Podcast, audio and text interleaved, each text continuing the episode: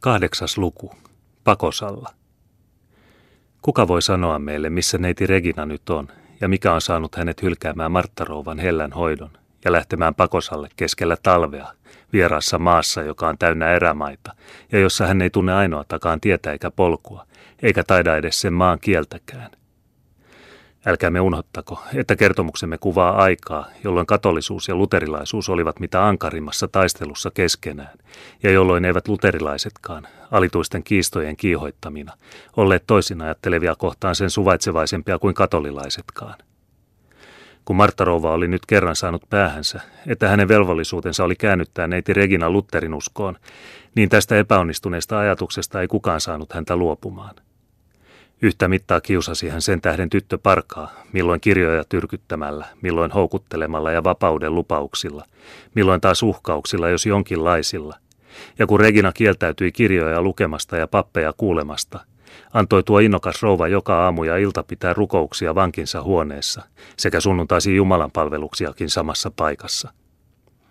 Kun eivät nämä keinot mitään vaikuttaneet, sanoi Martta Rouva sitä neiti Regina nuppiniskaisuudeksi – Kuta enemmän Marttarova ponnisti voimiaan, sitä tyynemmäksi, kylmemmäksi ja jäykemmäksi kävi hänen vankinsa.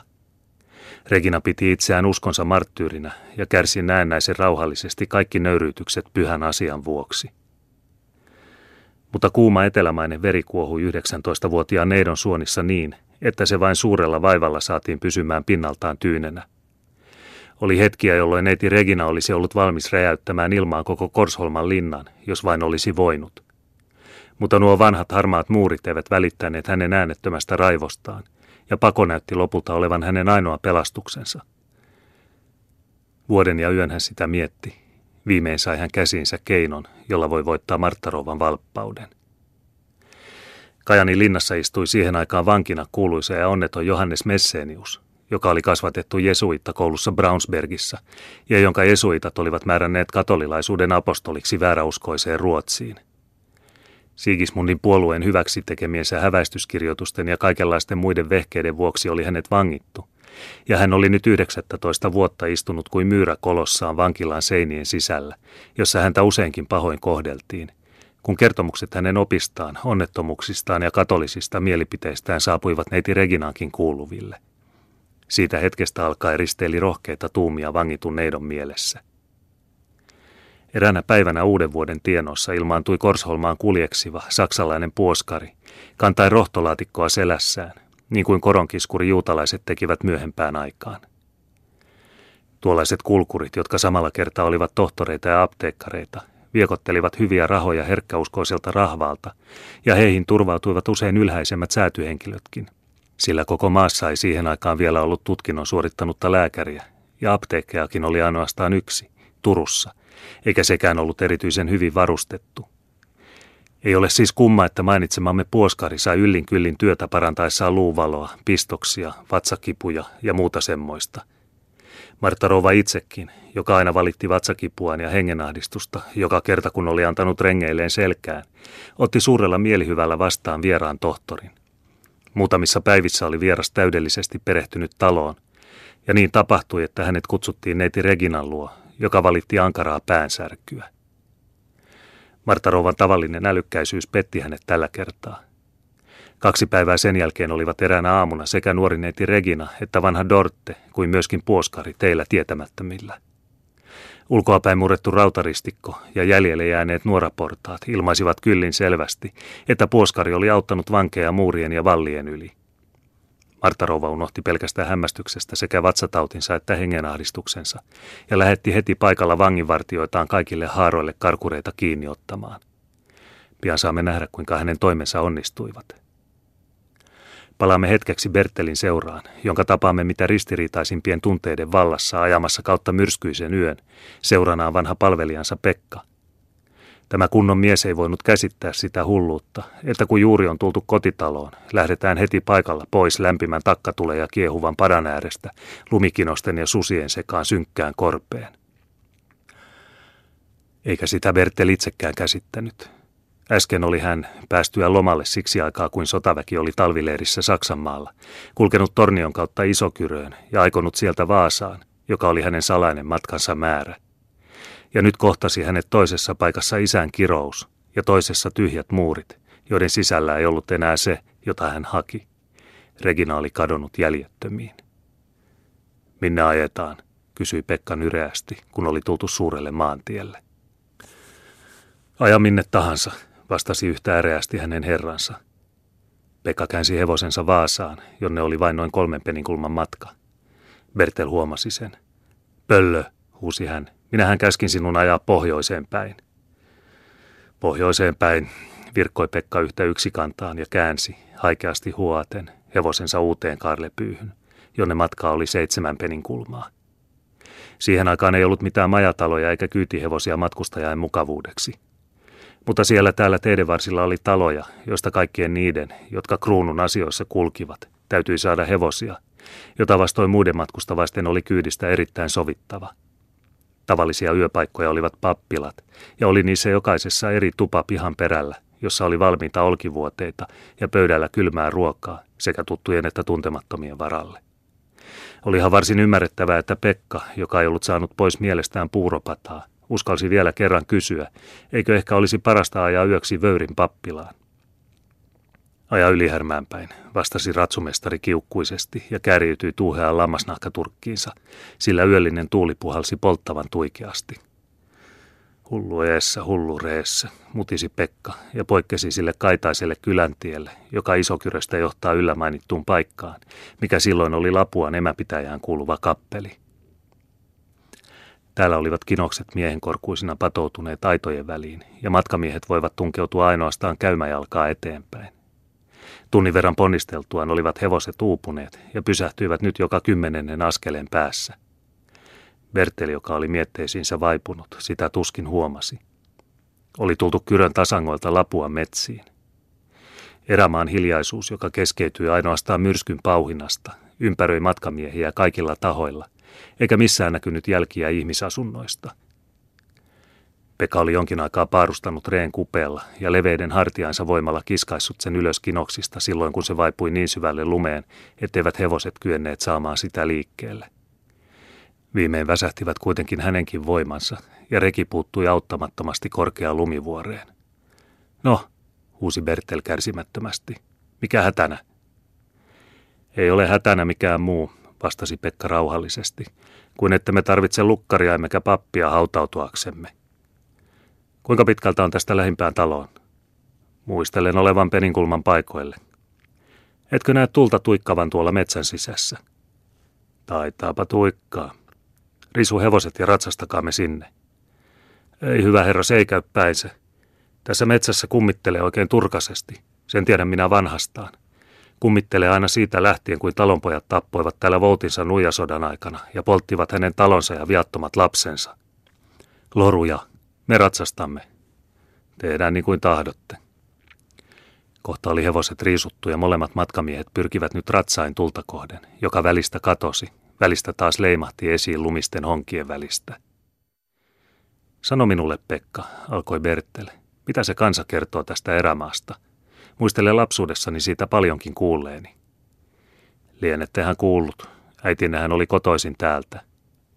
Täällä oli muinoin suuri uudismaa metsässä. Suuri se oli, monen sadan tynnyrin alla laajuinen.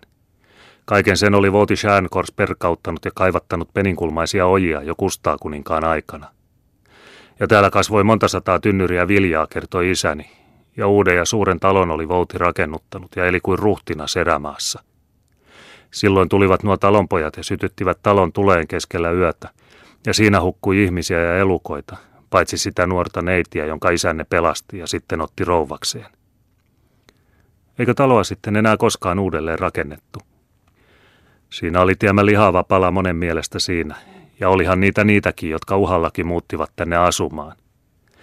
Mutta se toinen oli vanhempi ja viisaampi ja alkoi pitää semmoista helvetin meteliä sekä yöllä että päivällä, ettei kukaan enää voinut olla varma hengestään, vielä vähemmin syntisestä sielustaan.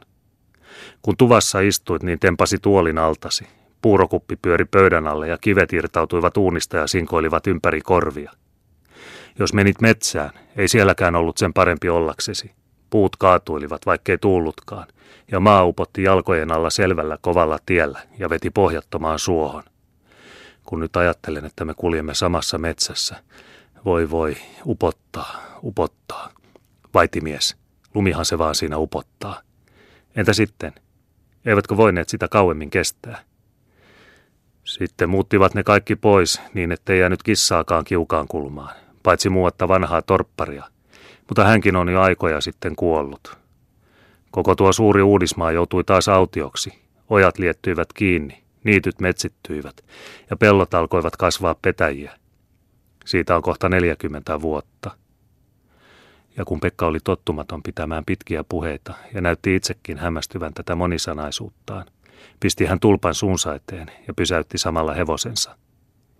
Mitä nyt taas? Kysyi Bertel kärsimättömästi. En näe enää tulta. En minäkään. Se on kai puiden peitossa. Ei hyvä herra, se ei ole puiden peitossa. Se on vaan vaipunut maan sisään, kun ensin vietteli meidät tänne synkimpään korpeen. Sanoihan minä, että niin tulisi käymään. Täältä emme palaa ikinämme hengissä. Ajamies, luulen näkeväni tuolla edessäpäin jotakin, joka on niin kuin tupa. Sen tupa. Suuri kivihän se on, jonka kupelta tuuli on lumen ajanut. Olemme hukassa. Suus kiinni ja aja. Tässähän on kenttä ja nuorta metsää. Tuolla vilkkuu jotakin lumen sisästä. Kaikki pyhimykset meitä siunatkoot. Olemmehan aivan samalla paikalla, missä talo oli ennen. Ettekö näe, miten tuolla vanhat tulensijat piipottavat lumen sisästä? Älkää menkö, herra. En erehtynyt. Tuossa on tupa. Berteli ja hänen toverinsa olivat erittäin vaivalloisella maalla, jossa hevoset kompastelivat joka askeleella kiviin ja lumen peittämiin kuoppiin. Miehenkorkuiset kinokset ja kaatuneiden puitten rungot vielä vaikeuttivat kulkemista, ikään kuin tukkiaksensa kokonaan tien tuohon ränstyneeseen majaan, joka, liekö ollut sattumalta tai tahallaan, oli piiloutunut kahden tuuhean kuusentaa, joiden oksat ulottuivat maahan asti.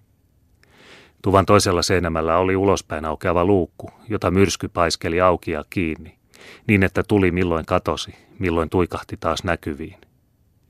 Bertel laskeutui hevosensa selästä, sitoi sen kuuseen ja läheni ikkunaa silmätäkseen ulkoapäin tupaan.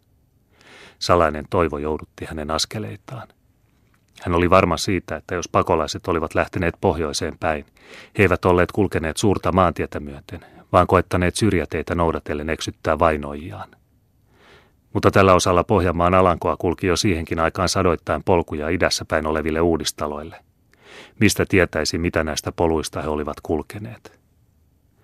Mutta kuitenkin sykki hänen sydämensä levottomasti, kun hän läheni ikkunaa. Neljästä pienestä ruudusta oli kaksi luusta, jota käytettiin lasin asemesta. Yksi oli rikottu ja aukko täytetty karhun samalella.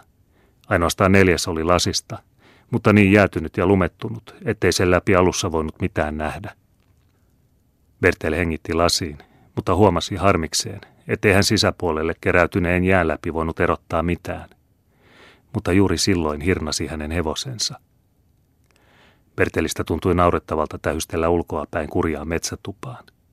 Hän oli jo aikeessa kolkuttaa ovelle, kun samassa varjo peitti tulen ja jää lasin sisäpuolella suli nopeasti jonkun siihen sisältäpäin hengittäessä.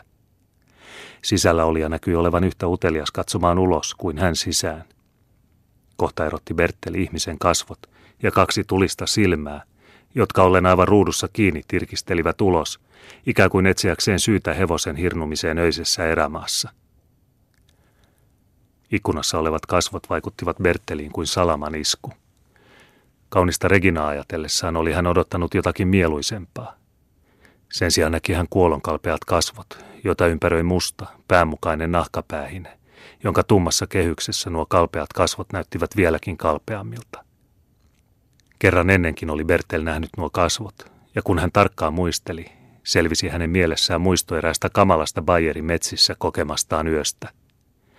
Ehdottomasti vetäytyi hän takaisin ja jäi hetkiseksi seisomaan epätietoisena, mitä tekisi. Näettekö hänet, kuiskasi Pekka. Se on itse paholainen. Vaikka olisikin, vastasi Bertel päättävästi, niin täytyy meidän ainakin ottaa selko siitä, mitä hänellä on täällä tekemistä. Ja sen sanottuaan löi hän muutamia voimakkaita iskuja suljettuun oveen.